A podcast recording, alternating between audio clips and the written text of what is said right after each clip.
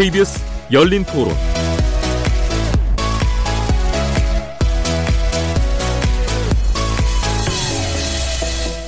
네, 안녕하십니까. 묻는다, 듣는다, 통한다. KBS 열린 토론. 저는 이번 주 한 주간 진행을 맡은 변호사 노영입니다.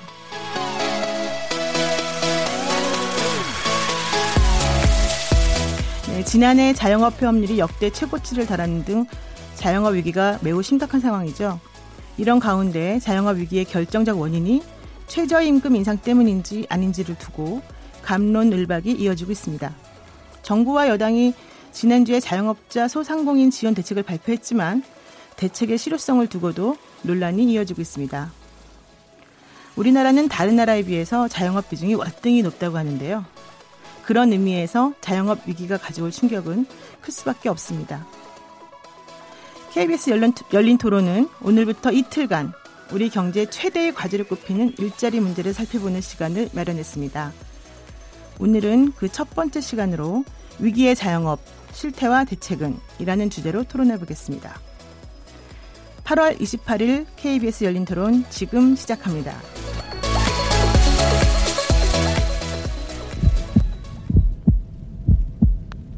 살아 있습니다. 토론이 살아 있습니다. 살아있는 토론, KBS 열린 토론. 토론은 라디오가 진짜입니다. 진짜 토론, KBS 열린 토론. KBS 열린 토론 진행자인 김진애 박사가 휴가를 가셨습니다. 그래서 제가 어제부터 진행을 맡고 있는데요. 저는 이번 주 한 주간 진행을 맡은 변호사 노영희입니다. 먼저 토론에 들어가기에 앞서서 청취자 여러분이 토론에 참여할 수 있는 방법을 안내해 드릴까 합니다. 오늘 KBS 열린 토론에서는 자영업 실태와 대책에 대해 이야기 나눠볼 텐데요.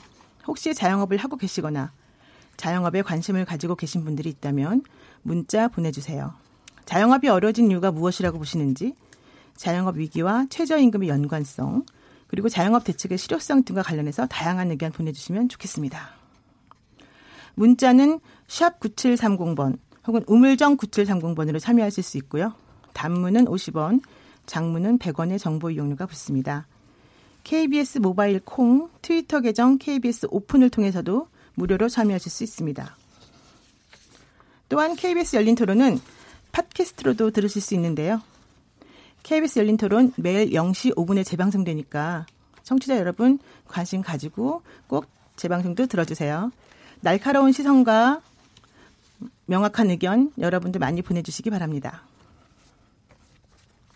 오늘 KBS 열린 토론은 위기의 자영업 실태와 대책은 이라는 주제로 얘기 나누는데요. 자, 그럼 함께 토론하실 패널 분들 소개해 드리겠습니다. 먼저 김주호 참여연대 민생희망팀장 나오셨습니다. 안녕하십니까? 네, 안녕하세요. 네.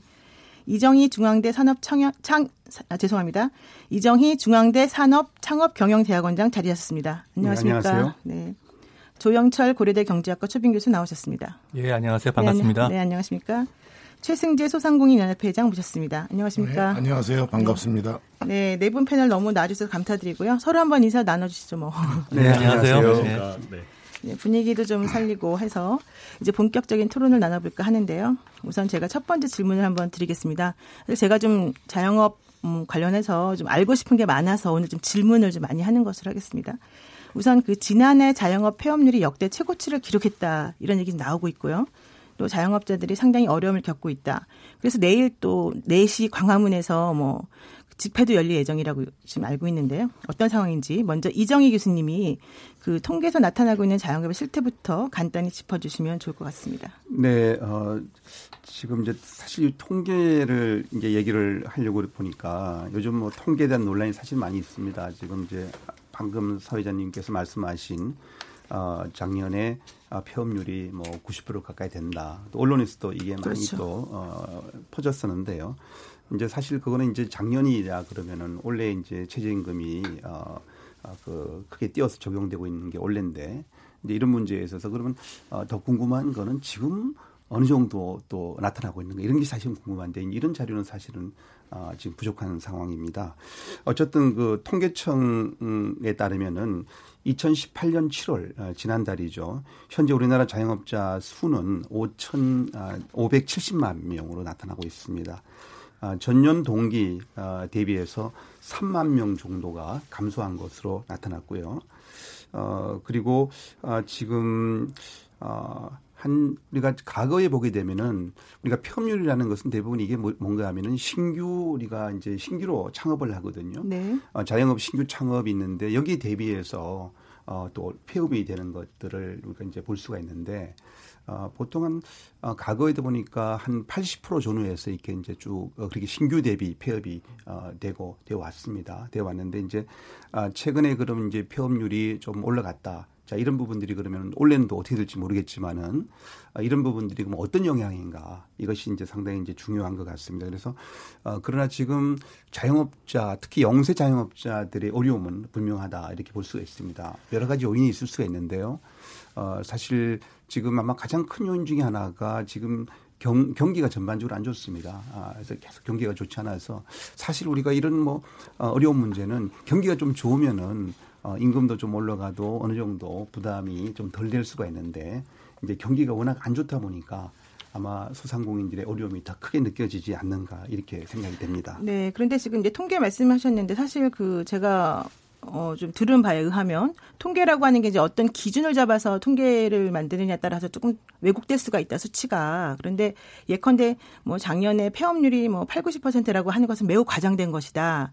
왜냐하면은 작년에 신규로 창업한 사람의 수를 뭐 전체 폐업한 사람의 뭐 수하고 비율을 나눠 가지고 계산을 하니까 그렇게 된 것이고 실제 그렇게 안 하고 전년도 뭐 있었던 사람들에 대한 그 비율을 따져서 계산해 봤더니 사실은 13% 정도밖에 안 되더라. 뭐 이런 얘기 사실 있거든요. 근데 그게 이제 통계 잘 모르시는 분들 입장에서 보면 이게 무슨 얘기인가 할 것 같아서 좀 설명을 조금 그 부분을 해주셨으면 좋을 것 같아요. 사실 그 이제 폐업이 폐업이라는 게 왜 폐업할까를 이제 볼 필요가 있거든요. 그러니까 폐업 폐업이라고 한다 그러면 다 그러면 폐업이 실패로 한 폐업도 있겠지만은 그러나 뭐 어떻게 보면은 업종 전환이 됐든 어, 이렇게 해서 이제 사실 우리가 어, 폐업했느냐 안 하느냐는 어, 국세청에서 볼때 어, 이 사업을 어, 이제 중지하는 거죠. 어, 그렇게 해서 이제 폐업 처리가 되는 건데 아, 그럼 여러 가지 이유가 있을 겁니다. 이유가 있을 거고. 그래서 아, 그런 폐업이 왜 일어나는가에 대한 정확한 진단이 필요하다고 봅니다. 아, 그래서 아, 정말로 어, 뭐 사업이 어려워서 또 임금이 올라서 폐업을 한 건지 이런 부분들을 정확하게 좀 따져볼 필요가 있다. 그래서 사실 그런 부분에 있어서는 정부가 좀 더 빠른 대응할 필요가 있다고 생각을 합니다. 네, 그 통계 수치의 왜곡에 대해서 좀 여쭤봤는데, 예, 어쨌든 그 조영철 교수님께서 한번 설명해 주시죠. 예, 그러니까 일부 언론에서 지금 뭐 폐업률이 뭐 80% 된다, 뭐 이렇게 이제 보도를 해서 어. 그, 그 내용이 뭔지를 잘 모르는 이제 독자들이 딱 들었을 때, 아, 80% 그러면은 뭐 100명 중에서 80명이 다 폐업을 했다는 거야. 이렇게 해가지고 굉장히 이제 충격들을 받았는데 여기서 말하는 폐업률이라고 하는 것은 전체 자영업자 주, 어, 대비 폐업한 숫자의 비율을 말하는 것이 아니라 신규로 진입한 사람의 그렇죠. 대비 폐업한 사람의 비율을 그냥 그렇게 이제 폐업률이라고 통계를 얘기를 했던 건데 사실은 이걸 보도를 하려면 일반 독자들은 내용을 모르니까 어, 기사에서 자세하게 설명을 해야 되는데 그런 설명 없이 그냥 폐업률이 했다라고 보도를 하고 약간 좀 그 설, 설명을 안 하고 그렇게 하니까 오해 여지가 있는 그런 것들이 퍼져서 어, 이게 좀 사실은 좀 문제가 있었다라고 말씀드릴 수가 있겠습니다. 네, 그렇군요. 우리 최승재 그 소상공인연합회 회장님께 한번 여쭤보려고 그러는데 그 올해 폐업하는 자영업자가 100만 명 넘을 거다 이런 얘기 있잖아요. 예상치가 네, 나오고 예상, 있죠. 예상치가 그런데 현실화될 가능성도 있는 겁니까? 네, 그 지금 현재 상당히 전반적으로 이 경기가 안 좋은 건 사실이고 과거에 한 70만 개에서 80만 개가 폐업을 했었습니다. 이제 100만 개로 급속히 증가한다는 예상치가 나오는 이유가 어, 지금은 과거에는 폐업보다 창업이 좀 많았었는데 2017년을 어, 기점으로 어, 창업보다 폐업이 많아지고 있습니다. 어, 전반적으로 어, 5년 생존율, 자영업자 5년 생존율이 한 34, 지금 오히려 다섯 개 중에 세 개 정도는 망한다는 얘기가 지금 나오고 있고 10년 생존율로 하면은 한 두 개 내지 한 개밖에 안 된다라는 부분이죠. 외국의 사례에 비춰서라도 상당히 생존율이 낮을 수밖에 없는 것이 이제 자영업자 현실이고요. 음, 상당히 지금 어, 여러 가지 요인이 있겠습니다만 어, 엎친 데 덮친 격으로 어, 좀 지출보다 어, 한마디로 수입이 좀 늘어야 되는데 거꾸로 수입보다 지출이 급격하게 늘어나고 있고 그러다 보니까 장사도 안 되는 데다가 여러 가지 심리적인 요인도 있겠죠. 그러니까 앞으로 어, 가게를 계속 장사를 해서 내가 먹고 살 수 있을는지에 대한 불안감이 어, 상당히 급격하게 올라갔다고 생각하고 있고요. 그 수치를 보면은 지금 2분기 전국 상업용 부동산 동향조사 결과에 따르면 전국 평균 공실률이 어, 중대형 상가는 10.7%, 어, 소규모 상가는 5.2%로 나타나고 있고요. 각각 정기 대비 0.2%, 0.5%씩 오르고 있답니다. 그러니까 이게 공실률이 상당히 심각하게 올라가고 있다는 건데 그만큼 경기가 어려져서 소상공인들의 폐업이 늘어나는 증거라고도 볼 수 있을 것 같습니다. 그러니까 소상공들 소상공인들이 폐업을 하니까 뭐 임대하던 사무실을 내놓고 공실률이 늘어날 수밖에 없다 이런 얘기신 것 같은데 김조 팀장님 어떠세요? 네, 저도 현장에서 이제 중상인분들 많이 만나고 있고요. 어, 뭐, 근데 이게 중상공인들이 어렵다, 어렵다 했던 문제는 단순히 그냥 1, 2년의 문제는 아니었던 것 같고, 한 지난, 통계도 나타나시피 지난 10년간 계속해서 폐업률 한 80%에서 90% 정도 된다는 통계가 계속 있었거든요. 그래서 저희도 이게 뭐 그냥 최저임금 때문에 단순히 뭐 잘 계시던 중상인들이 어려워진 건 아니고 어떻게 보면 구조적인 요인에 따라서 10년간은 계속 이렇게 힘든 상황이 있었다고 보여집니다. 그래서 저희도 뭐 홈플러스나 롯데마트 같은 이제 유통 재벌들이 골목 상권을 침탈하는 문제라던가 기억하시겠지만 남양 유업의 이런 갑질 문제들 이런 것들 해결하기 위해서 저희도 계속 활동해왔고 올해는 또 이제 최저임금 문제 때문에 조금 더 이제 중소상공인분들이 어려움을 토로하시다 보니까 이제 상반기에 가카인 캠페인이라고 해서 실제 최저임금보다는 가맹비 그리고 아. 카드 수수료, 상가 임대료가 실제 상인분들에게 더 많은 부담을 주고 있는 것이 아닌가 이런 캠페인들을 저희 중상인 단체들하고 함께 하고 있고요. 그래서 오늘도 저희 그 치킨 업계의 한 브랜드 BHC 점주분들하고 함께 그 본사 경영진이 이제 광고비 문제를 이제 횡령이라든지 이런 갑질 문제들이 또 있어서 고발을 하는 활동도 또 진행을 하고 있습니다. 음, 네. 그 가맹점비, 카드 수수료, 그다음에 임대료 이런 것들이 자영업자들을 사실 힘들게 만드는 3대 요인이다. 지금 그렇게 보고 계시는군요. 그렇죠. 네네. 네. 그 이 교수님 어떠세요? 지금 그 얘기하고 있는 이 소상공인들의 그런 어려움에 대해서 좀 설명을 해주고 계시는데. 네, 뭐 지금 말씀하신 어, 카드 수료 문제는 뭐 오랫동안 계속 이제 어, 카드 수 낮추기 위한 노력을 해왔고요.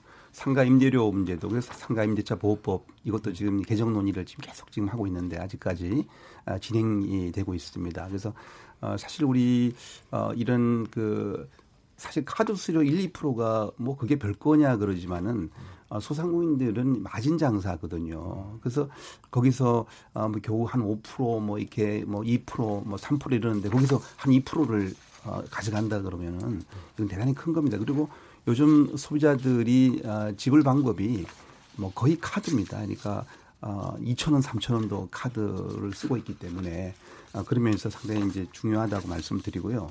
아까 모두 말씀드렸지만 이제 어, 경기 문제도 있고요. 어, 또 최저임금 문제도 뭐 당연하게 이거는 뭐 우리 경제 이론상에서 볼 때 임금이 오르면 당연하게 어, 고용은 어, 덜 늘리기 쉽겠죠. 어, 사용자 입장에서는 그건 당연한 거고. 어, 그 다음에 어, 지금 어, 말씀하신 것처럼 이제 이런 편의점들이 많아지고 어, 가맹점이 프랜차이즈가 많아지고 있는데 아, 이 프랜차이즈 본부와 프랜차이즈 이 가맹점 간에 이런 관계에 있어서 이런 이제 불공정한 문제죠. 이런 것들이 어, 좀더 어, 공정한 어떤 그런 어떤 관계에서 가맹점 사실 이게 가맹본부 입장에서 가맹점을 하나의 동등한 파트너로 봐야 되거든요. 아 이게 아, 내 사업에 그냥 어, 같이 일, 일하게 만들어줬다 이렇게 생각하시면 안 되고 아, 그래야만이 가맹점들도 이 어려운 상황에서 그래도 본부하고 좋은 신뢰 관계를 구축할 수 있는 거지 이 어려운 관계에서 본부가 아 그거는 뭐 독립 사업자니까 알아서 해야 되고 이렇게 하면 하게 되면은 이 신뢰 관계가 아 이게 유지될 수가 없는 문제가 생깁니다. 그래서 그런 부분들이 지금 소상공인들을 어렵게 하고 있다 이렇게 볼 수 있습니다. 네, 지금 문자와 KBS 콩으로 여러 다양한 의견이 들어오고 있는데요. 여러분들 그 질문하시고 싶거나 궁금하신 거 혹은 토론의 방향이 어느 쪽으로 갔으면 좋겠다라고 생각하시는 게 있으시면 좀 적극적으로 보내주시면 저희가 반영을 해서 이제 토론에 좀 할 수 있게끔 하겠습니다. 그 문자는 샵 9730번, 우물정 9730번으로 참여하실 수 있고요. 단문은 50원, 장문은 100원의 정보 이용료가 붙습니다. KBS 모바일 콩 트위터 계정 계정 KBS 오픈을 통해서도 무료로 참여하실 수 있으니까 여러분들 이번 기회에 내가 하고 싶었던 말 혹은 내가 잘 몰라서 물어보고 싶었던 말 그런 거 있으면은 주저하지 마시고 연락을 주시면 좋겠는데요. 어, 지금 그 조 교수님께 제가 한번 여쭤보고 싶은데 그 자영업이라고 하면 사실은 우리 경제의 완충지대 역할을 해온 측면이 있거든요. 그런데 또 한편으로는 우리나라의 자영업자가 너무 많다. 지금 이런 얘기도 있어서 이게 지금 현재 문제 정부의 문제라기보다는 자영업자들의 이제 구조적인 문제를 좀 해결하는 과도기적 차원에서 뭐 벌어지는 거일 수도 있다 이런 얘기 나오고 있습니다. 지금 제가 궁금하게 생각하는 것은 자영업이 이제 이런 식으로 어려워지게 된다면 우리 경제에도 이제 영향을 당연히 미칠 수밖에 없는데 어떤 식으로 영향을 미치게 될까요? 일단 자영업이 이렇게 어렵게 되는 이제 이유가 그러니까 경기가 안 좋았다라고 이제 말씀을 하시는데 더 정확하게 얘기하면 사실은 수출은 지금 잘 돌아가고 있습니다. 수출은 지금 뭐 엄청나게 증가, 증가하고 있고요. 그런데 수출이 좋아도 어, 자영업자들은 지금 어렵게 된다는 얘기는 뭐냐면 수출이 좋은 건 큰 그 자영업자한테 별 영향을 못 미치고 내수가 좋아야 된다는 것을 의미하는 겁니다. 그러니까 수출은 좋은데 내수는 상대적으로 어, 위축되고 있는 거. 물론 어, 내수가 마이너스라는 얘기는 아니고 내, 매수도 증가율은 플러스인데 증가율이 둔화가 되고 있는 거죠. 그래서 이런 그 내수 문제가 해결되지 않고서는 어, 자영업자 문제도 해결되기 어렵다라는 것을 의미하는 겁니다. 그래서 사실은 소득조 성장이 나온 것입니다. 수출만 갖고는 안 되고 투자만 한다고 대기업이 투자만 한다고 해서 되는 문제가 아니기 때문에 어, 그리고 또 한 가지 문제가 뭐냐면은 지금 그 사회 안전망의 취약성이 문제입니다. 지금 자영업 어 자영업자들이 어렵다고 하는데 방금 어 이정희 교수님께서 어 경제활동 인구 통계 그 말씀하셨는데 자영업자 수가 늘고 있습니다. 그러니까 이게 문제인 거죠. 그러니까 어, 자영업자 수가 지금 감소하고 있는 것은 고용원 고용원을 두지 않는 자영업자 수가 통계적으로 감소하고 있고요. 그에 반해서 고용원을 두는 자영업자 수는 증가하고 있거든요. 그 왜 그렇겠습니까? 그러니까 50대, 60대 이제 은퇴하신 분이 생계가 막연하고 우리나라가 사회 안전망이 취약하니까 어쩔 수 없이 퇴직금 갖고 자영업 시장에 뛰어드는 거거든요. 그러니까 이 문제가 해결이 돼야 됩니다. 그러니까 지금 뭐 최저임금 뭐, 뭐 이런 것 지원을 해서 자영업자 폐업이 준다고 해서 해결되는 것이 아니라 끊임없이 자영업 시장에 진입하는 이 그래서 내수는 한정돼 있는데 이 내수 한정된 걸 갖고 과당 경쟁해서 제살깎기 경쟁해 가지고는 자영업자 문제가 해결될 수가 없는 거죠. 그래서 일자리가 늘어야 되고 그래서 사회 복지도 어, 강화돼야 되고 그래서 준비 안 된 자영업 창업이 에, 그러니까 생계형 자영업 창업이죠. 어쩔 수 없이 자영업 시장에 들어오는 이런 것들이 점점 줄어들어야 된다. 근데 그러려면 어떻게 되냐? 사회 안전망이 강화되고 그리고 어 소득조 성장에서 지향하는 그런 경제가 돼야지 어, 저는 이 궁극적으로 자영업 문제도 해결이 될 수 있을 것이다라고 생각을 합니다. 그럼 제가 조금 체감하고 있는 것하고 좀 다른 게 아닌가 생각이 좀 드는데 예. 지금 내수가 좀 어렵다라고 많은 국민들이 알고 있는데 내수가 지금 증가하고 있다. 예, 내수 전체는 증가하고 있습니다. 어. 증가하는 속도가 둔화되고 좀, 있습니다. 좀 둔하다. 예, 예. 네. 어, 좀 그렇군요. 그런데 사실 우리가 자영업자를 할 수밖에 없는 게 우리가 어중간한 나이에 은퇴를 하는데 사실 그 나이에 돈이 많이 들어가거든요. 근데 그분들이 사회에 나와서 할 수 있는 재취업의 기회나 좋은 일자리가 사실은 마련돼 있지 않기 때문에 손쉽게 할 수 있는 게 결국 자영업, 뭐 치킨집이라든가 뭐 호프집이라든가 아니면 뭐 편의점이라든가 이런 쪽으로 갈 수밖에 없는 구조적인 게 아닌가 이런 생각이 좀 드는데 그렇습니다. 그렇기 때문에 고용이 확대돼야 됩니다. 그러니까 문재인 정부가 계속해서 일자리 정부를 내세우고 일자리를 확대해야 된다라고 이걸 강조하는 이유가 일자리, 그러니까 적어도 자영업 시장에 이제 그 상가를 빌리고 할 정도의 어, 자영업자들한테는 중간 임금 이상의 일자리가 있어야지 이분들이 어, 생계형 작업으로 뛰어들지 않고 할 수 있는 거거든요. 그러니까 네. 중간 정도의 임금 일자리가 지금보다 더 대폭 늘어나고 그리고 퇴직하신 분들이 그런 일자리로 갈 수 있을 때 제가 볼 때 궁극적으로 자영업 문제도 어, 점점 해결이 될 수 있는 거지 이 문제가 근본적으로 해결되지 않고서는 뭐 비용 문제가 조금 좋아지고 뭐 그런다고 해서 자영업 문제가 해결될 수는 없다. 기본적으로 어 30대 지금 자영업 창업이 늘어나고 있는 파트가 어느 파트냐면 30대들이 자영업에 굉장히 많이 진입하고 있고요. 60대 이상에서 자영업에 굉장히 많이 진입하고 있습니다. 그러니까 이분들한테는 중간 임금 정도의 일자리가 어, 대폭 늘어나야 되지 어, 이 에, 자영업 문제도 궁극적으로 과당 경쟁 문제가 해소되고 그러면서 수익성도 올라갈 수 있는 것이다. 저는 그렇게 생각하고 있습니다. 네, 최승재 장님 뭐좀 네. 반론 있으실 것 같아요. 반론보다는 그 자영업자가 대한민국에서 증가한 최초가 IMF 아마 직후 겁니다. 이제 기업들이 구조 조정을 하다 보니까 음, 마땅한 할 것이 없고 돈 벌 방법이 없으니까 그때부터 급속하게 증가를 시작했죠. 뭐 그래서 당시에 어, 많은 또 고용을 또 어, 이렇게 받아들이기도 했었고 실업률도 줄이기도 했고 했었고 어떤 의미에서 본다면 내수 시장을 화랑새로 만드는 데 있어서 도움도 됐던 건 사실입니다. 자영업자들은 어, 어떻게 보면 또 큰 소비 계층이기도 하거든요. 네. 그래서 어, 막 제조업의 물건들도 많이 사줄 수 있었던 부분이 있었는데 어, 금년에 그 58년 개띠, 베이비 부모세의 상징이죠. 58년 개띠가 한 80만 명이 이제 어, 정년이 됐었는데 그분들이 나오게 되면은 실업자 아니면은 자, 자영업을 할 수밖에 없는 게 대한민국 구조죠. 외국 같은 경우는 어, 정년을 하던 순간부터 가장 큰 소비 계층으로 올라갈 수밖에 없는 거죠. 이렇듯 양질의 일자리가 없는 것이 사실은 자영업이 증가된 원인이기도 하는데 저는 이제 아까 우리 사회자님께서 말씀하셨지만 반론이라고 생각한다면은 이렇게 어려운 부분이 있고 중소기업의 일자리가 많이 모자라고 대기업과 임금 경차가 있다 보니까 사실은 생활하기가 어렵고 또 일자리가 밀려나다 보니까 어 생활을 해야 될 수밖에 없는 부분이 있어서 자영업자들이 이제 있는데 어 제가 아까도 말씀드렸지만 1년에 한 100만 개 정도가 지금 폐업을 하고 있거든요.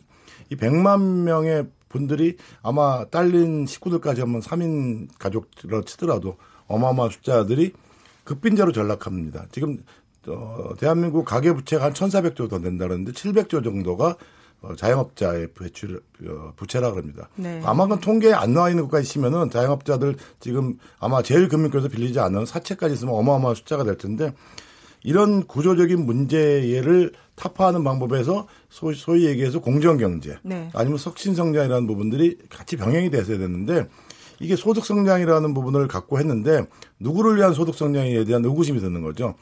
가장 그 자영업자들이 고용하고 있는 취약계층, 고령층, 그다음에 단기 아르바이트생들은 일자리를 잃어버리게 되고 그다음에 어, 어떻게 본다면 사회 사회 안전망에서도 소외돼 있고 스스로 비- 빚내서 열심히 살아보려는 영세 상인 상인들은 퇴출돼 버리고 네. 이런 부분들이 문제가 생긴 거죠.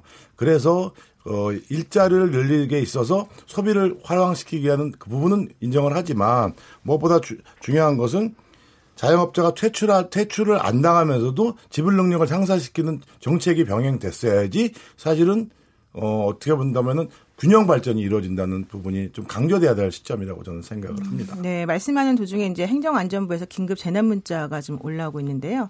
오늘 19시 40분 현재 서울에 호우 경보가 발효된 상태라고 합니다. 산사태, 상습 침수 등 위험 지역에서 계신 분들은 대피를 해야 될 것 같고요. 외출을 자제해 주시고 안전에 주의를 바란다 이런 내용이었습니다. 지금 그 우리 최승재 장님 말씀하셨는데 이 교수님 어떠세요? 지금 여러 이 얘기들에 대해서. 네, 조금 전에 이제 두 분께서 네. 음, 말씀을 하셨는데요. 사실 뭐 제일 좀 이제 이런 문제 해결점은 뭐냐면 일자리가 많이 늘어나는 거거든요. 사실 자영업자들이 많은 자영업자분들은 아, 정말 자신 있어서 나는 뭐 다른 거 어, 저기 어디서 고용 당하고 싶지 않다.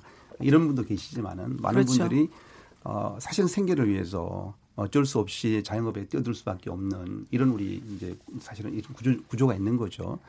어, 이- 2000 어, 저, 우리 1990년 말에 어, 우리가 왔- 그 겪었던 IMF 외환위기라든가 2000년 또 어, 후반에 또 겪었던 우리 글로벌 외, 그 금융위기 어, 이런 부분들이 이때 뭐 자- 자영업자가 많이 발생된 거죠. 된 건데 그러면 아, 이게 일자리가 없어지니까 어쩔 수 없이 자영업이라는 시장으로 뛰어드는 그러면은 이 자영업이라는 시장은 어떻게 보면은 정부에게 사실은 일자리가 많이 뭐 만들어질 수 없는 상황에서 어쨌든 그들이 어, 이 자영업 시장에서 일자리를 만든 것들이거든요. 네. 이런 면에서 사실 보면은 어, 고용에 기여한 바가 크다고 보는 거죠. 보는 거고 문제는 뭐냐면은 이런 일자리 소위 이제 어, 우리 임금 소득 일자리가 지금 많아지지 않고 있다는 데 문제가 있는 거예요. 어, 그리고 어, 지금 우리가 100세 이런 뭐 수명은 길어지는데 이제 뭐 퇴직했다고 또 명예퇴직하고 하는 이런 어, 나이는 자꾸 어, 젊어지는데 어, 놓을 수는 없기 때문에 그래서 문제는 그러면은 이 어, 저는 앞으로도 우리가 이 임금 소득 이쪽에 어, 고용을 늘리는 데는 상당히 한계가 있을 거라고 보는 거죠. 네. 그럼 이게 창업 쪽을 얼마나 건전하게 가져갈 거냐. 이게 정부는 그래서 정부는 두 가지 축으로 봐야 된다고 봐요. 그러니까 임금 근로 쪽에 일자리를 많이 만들어 가는 거. 여기만 무조건 다 우전해서는 조금 답을 찾기 어려울 거다 보는 네. 거죠. 그다음에 뭔가 하면은 이 창업 시장이라는 부분. 그다음에 창업 시장도 이 자영업도 들다 보면은 어, 어느 정도 어, 좀 어 좀뭐 규모가 있는 자본소득자가 있, 있고 대부분 영세한 자본소득자란 말이죠. 이 영세한 자본, 자본소득자는 말이 자본소득자지 사실 보면은 거의 자기가 그냥 일해서 일한 만큼 좀 가져가는 거기 때문에 거의 제가 볼 때는 뭐이 100%이 순수한 자본소득자는 아니죠 이분들은. 어, 이러기 때문에 이런 걸 고려해서 정부가 아, 정책을 만들어 가야 되지 않는가 생각합니다. 그러니까 그동안 이제 정부 정책이 사실은 사회 구조나 경제 구조를 좀 튼튼하게 만들어 가면서 뭔가 좀 이어져 왔었으면은 지금 문제가 이렇게 커지지 않았을 텐데 그냥 손쉽게 뭐 자영업 이런 그 뭐 가게해서 뭐 좀 한두 명 고용해서 뭔가 좀 수익을 창출하는 방식 이런 식으로 음. 좀 가다 보니까 사실은 지금 와서 문제가 좀 더 터진 게 아닌가 이런 생각도 좀 한마디만 더 말씀드리면요. 예, 예. 최승재 회장님이죠. 예. 예. 자영업 문제는 어, 자영업자의 문제로만 풀 것이 아니라 사실은 네. 어, 우리나라의 양질의 일자리를 먼저 만들고 대기업과 중소기업의 임금 격차를 줄여서 사실은 자영업에 진입하는 부분들을 어느 정도 자제시켜야 되는 부분인데 여전히 지금도 정부에서는 창업 정책을 유도하고 있고 창업 자금도 지원해주고 있고 이런 현상이거든요. 그러니까 들어오고 나가는 게 너무나 지금 자영업에 수밖에 할수 없는 구조는 그대로 놔두고 자영업이 과밀하다고 하는 부분에 대해서는 동의하지 않고요. 또 한 가지는 그 고용 처음에 창업을 할 때는요 대부분 다 고용을 둡니다. 그래도 어느 정도 했는데 폐업할 때쯤 되면 혼자 일하게 되거나 가족 경영을 하게 되거든요. 이번에 정부에서 발표한 통계에서 좀 오류가 있었던 게 일부 학자진들이 말씀하시는 게 고용 대한민국의 자영업자 숫자를 한 600만 명이라 그러는데 고용이 있는 자영업자를 150만 명, 네. 그다음에 고용 없는 자영업자를 450만 명으로 추정해서 발표하셨습니다. 근데 이 450만 명이 고용이 없는 것이 아니라 대체적으로 어, 어 갑근세라든지 일단 4대 보험을 안 들었기 때문에 들락날락거리는 근로자들이 많고 단기 근로자들이 많은 거죠. 음. 오랫동안 근무하다 보니까 이것이 사실은 고용 없는 거로 수치상으로만 통계적으로 나오는 것 뿐이지 실제로 고용이 없는 것도지 아닌데 이번에 일자리 안전자금이라는 부분을 지원을 해줬는데 거기서 일자리 안전자금에 자금에서 10%만 지원했어도 45만 명의 일자리가 고용 있는 걸로 늘어나야 되는데 거꾸로 10만 명밖에 늘지 않았다는 것은 그만큼 고용이 계속 줄고 있다는 것을 반증하는 내용이라고 할 수 있습니다. 그래서 이거 이 통계라는 부분을 할 때 현장의 지금 실태를 잘 모르고 어, 조사를 하고 발표를 하고 마치 고용 있는 어, 근로, 또 자영업자만 늘고 고용 없는 사람들은 뭐 문제가 있다라는 식으로 얘기를 하는 것은 좀 왜곡되는 부분이 있고 현장의 상황을 좀, 좀 왜곡시키는 결과라고 저는 생각을 합니다. 음, 네, 그렇군요. 그러면 자영업 이제 관련해서 왜 이렇게 어려워졌는가 지금 얘기하는 과정 중에 혹시 최저임금 인상 때문에 뭐 이게 가장 큰 문제가 된 건 아니냐 이제 이런 얘기 지금 많이 나오잖아요.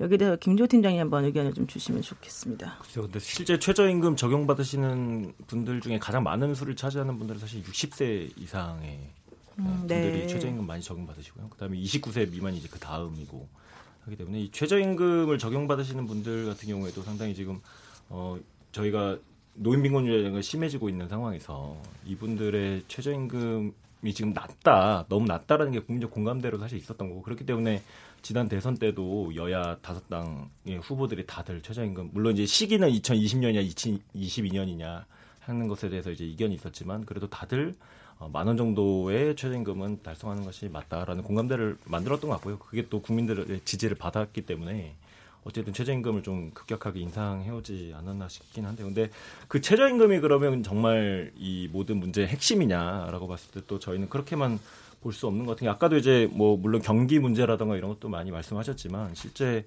어 가장 이 최저임금으로 고통받는 업종이라고 하면 보통 이제 저희가 얘기하는 게 음식점업 이나 네. 편의점 같은 프랜차이즈 가맹점들인데 여기 같은 경우는 지난 최근 10년간 이제 계속 에, 진입하시는 분들도 많았고 실제로 그 뭐 수익 배분이라든가 이런 것들도 상당히 이제 본사 위주로 많이 이루어져 왔기 때문에 실제 점주들이 많이 가지, 가져가시는 비율이 상당히 적었던 거죠. 다섯 개 음. 편의점 브랜드 같은 경우도 2007년 지금 10년 전 2007년 약 9천 개밖에 안 됐는데 지금 2016년이야 10년 지나서는 거의 4만 개에 육박하고 있거든요. 네. 거의 4배 가까이 지금 편의점도 늘어났고 다들 아시겠지만 이렇게 어, 사거리 가보시면 편의점이 각 그 골목마다 하나씩 있는 경우가 그래서 편의점 네 개의 브랜드가 이렇게 서로 쳐다보고 있는 경우도 많이 있고 네. 그래서 이미 너무 많이 과당 출점이 되어 있는 상황에서 이것들을 그냥 다 최저임금 문제 또는 최저임금 탓으로만 돌리는 게 맞는지 오히려 저희는 이것들 이렇게 을과 병의 문제로 가져갈 것이 아니고 여기에서 이제 여러 가지 그 뭐 부당한 비용들을 을들에게 부담시키고 있는 자영업자들에게만 부담시키고 있는 여러 값들의 문제도 저희가 네. 같이 좀 봐야 되지 않나 이런 생각을 가지고 있습니다. 네, 최저임금 인상은 뭐 불가피한 면이 있다. 그리고 최저임 최저임금이 뭐 범위는 아니다 이런 얘기 지금 하신 것 같은데 조영철 교수님 어떠십니까? 아 최저임금이 저는 영향을 미쳤을 거라고 생각을 합니다. 그러나 네.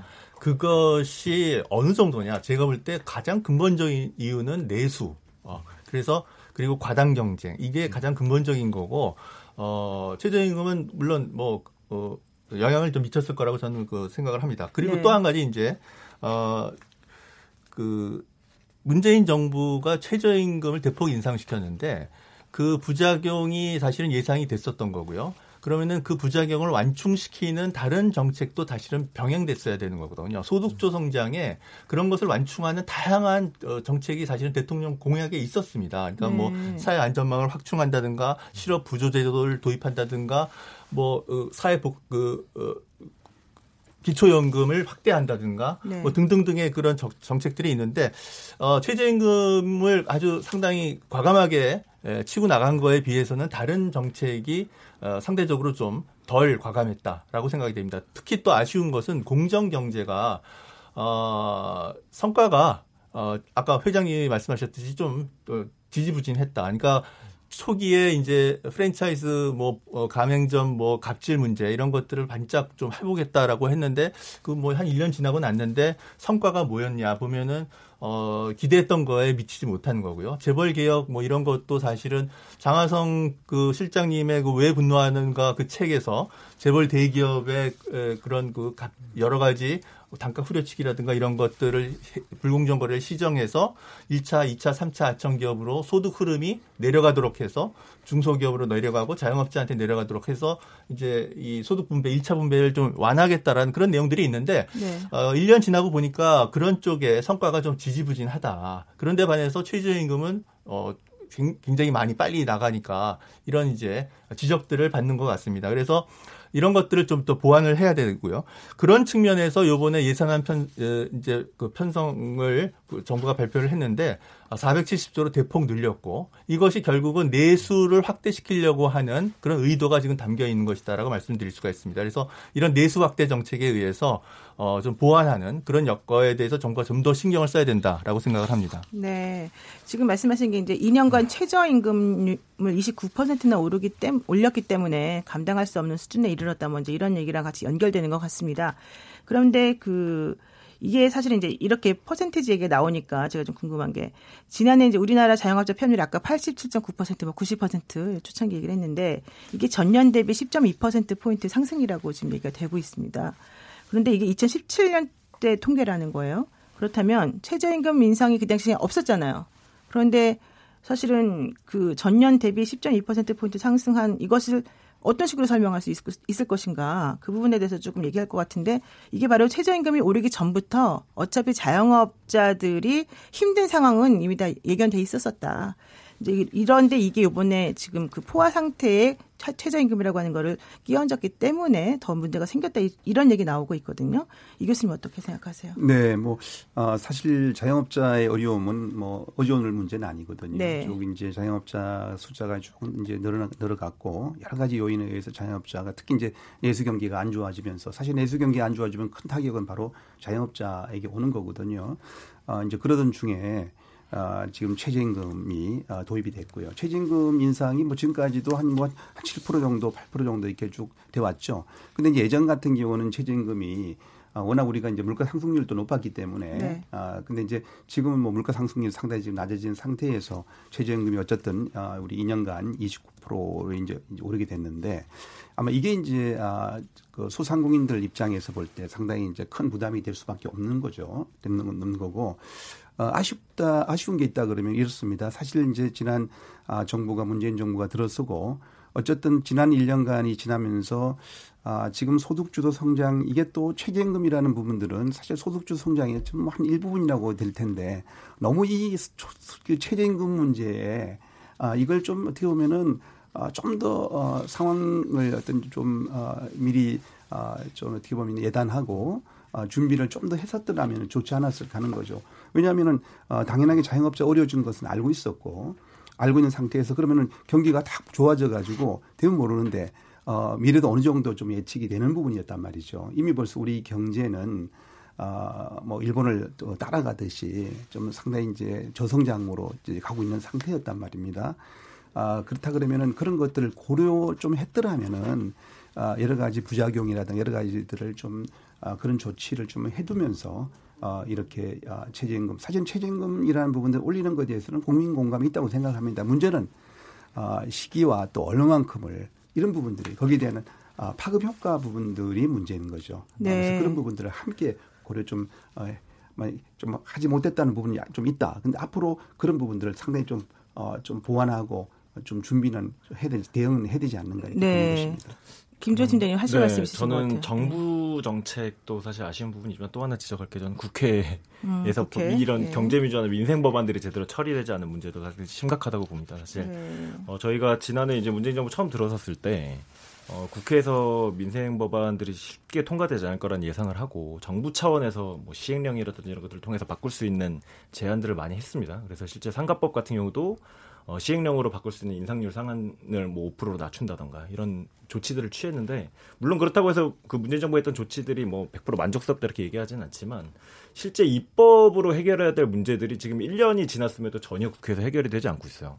가장 지금 어, 국민들의 지지를 많이 받고 있는 상가임대차 보호법 같은 경우도 아직도 지금 국회에서 지금 논의 중이고 오늘도 사실 이게 처리가 되느냐 마느냐를 가지고 계속 국회에서 논의가 되다가 지- 지금 또 이제 8월에 처리가 불가능할 수도 있다는 얘기도 슬슬 나오고 있거든요. 그래서 저는 정부 정책 못지않게 이것들을 이제 입법으로라도 좀 예, 보완을 해야 될 네. 텐데 이런 것들이 사실 잘 진행이 되고 있지 않다. 네. 좀 지금 싶습니다. 여러분들 이제 말씀하시는 게 제가 들어보니까 우리 아까 조용철 교수님도 그러셨고 이정 교수님도 그러셨고 그러니까 최저임금을 올리는 건 좋은데 그에 플러스 다른 정책이 병행되어서 이 부작용을 뭔가 좀 정리할 수 있는 게 같이 병행되었어야 되는데 그게 안 됐기 때문에 지금 문제다 이런 얘기를 지금 하고 계시거든요.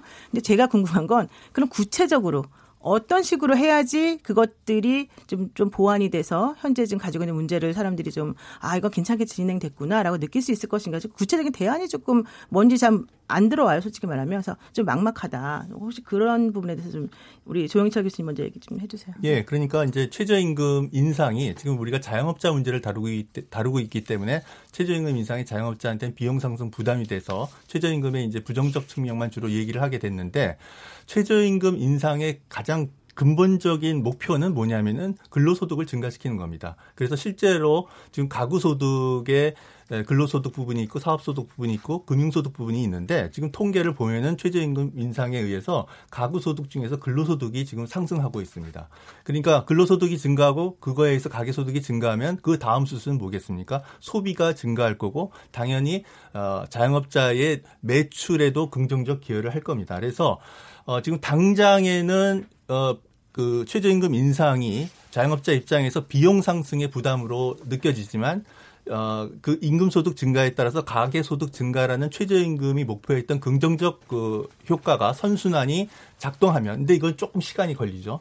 이것이 발생하면 사실은 궁극적으로는 최저임금 정책의 목표였던 어, 소비 증가에 의해서 자영업자 매출 증가라는 긍정적 효과도 있다라는 것을 말씀드리고요.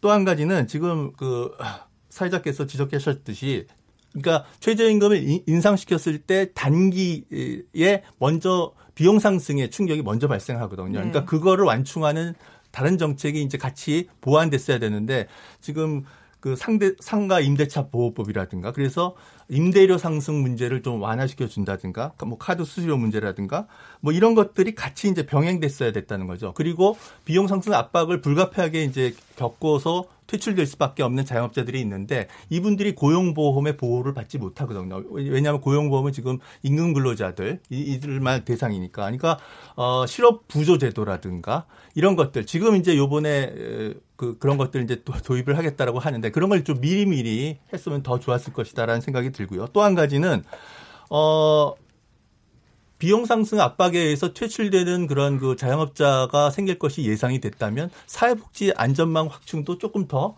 미리 당겨서 어, 강화시킬 수도 있었다라고 생각이 듭니다. 물론 문재인 정부가 그 전 정부에 비해서 사회복지 예산 같은 것을 훨씬 더 많이 늘리고 했지만은 어, 그런 것들도 조금 더 어, 공격적으로 과감하게 에, 늘 에, 했으면은 조금 더 어, 비용 상승 충격의 그거를 좀 완화시키지 않았을까 하는 그런 아쉬움들이 있는데 에, 이제 그 국회에서 이런 민생 관련 법안들을 어, 통과시켜 줄 거라고 생각을 합니다. 예. 네. 어, 이제 말씀 잘 들었고요. 그 일단 여기까지 조금 쉬었다가 좀 정리하고 가는 걸로 하겠습니다. 지금 그 여러분께서는 KBS 열린 토론과 함께 하고 계시고요. 저는 김진애 박사를 대신해서 한 주간 진행을 맡고 있는 변호사 노영입니다.